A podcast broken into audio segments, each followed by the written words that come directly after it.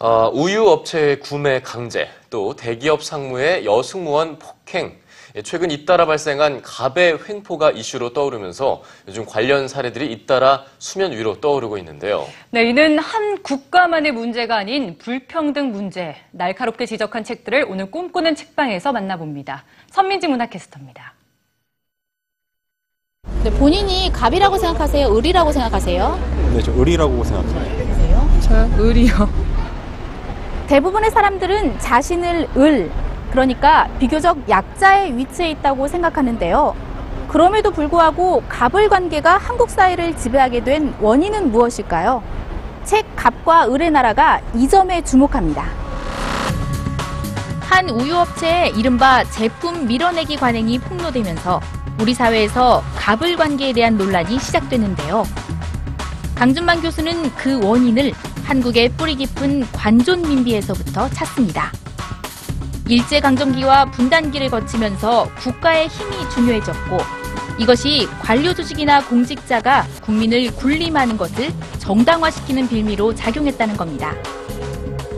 저자는 이렇게 시작된 갑을 관계가 한국을 브로커 공화국, 시위 공화국, 뇌물 공화국으로 만들며 여러 가지 문제를 낳았다고 지적하는데요. 무엇보다도 정도와 범위가 심해지고 있는 갑의 횡포에 대해 적극적인 의뢰 반란을 시대 정신으로 제시하며 갑을 관계 타파를 촉구합니다. 이 심각한 불평등 이야기는 이미 오래된 전 지구적 문제인데요. 불평등이 나쁜 이유는 단지 윤리적인 이유만은 아닙니다. 세계적인 석학 조지프 스티글리츠는 불평등의 대가가 아주 비싸다고 강조합니다. 불평등은 비효율적이다. 부유층이 지나치게 큰 힘을 가진 불균형의 사회는 효율적으로 움직이지 못하고 불안정하게 됩니다. 불평등은 비경제적이다. 빈부격차는 교육 기회의 격차와 건강 격차까지 만들어내며 지속적인 불평등은 결국 성장 잠재력까지 떨어뜨립니다.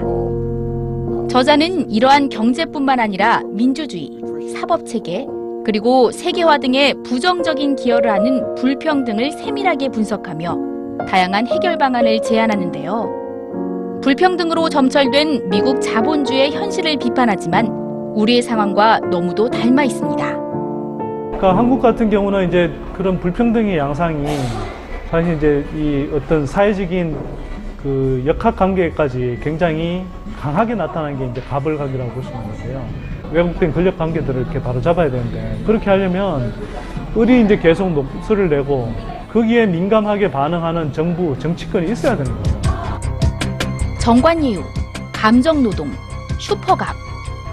우리 사회 불평등의 현주소를 보여주는 말인데요. 갑과 을, 빈과 부의 격차 해소 없이는 국가의 미래도 없다는 사실을 우리 사회가 좀 더 깊이 고민해 봐야 하지 않을까요? 꿈꾸는 책방 선민지입니다.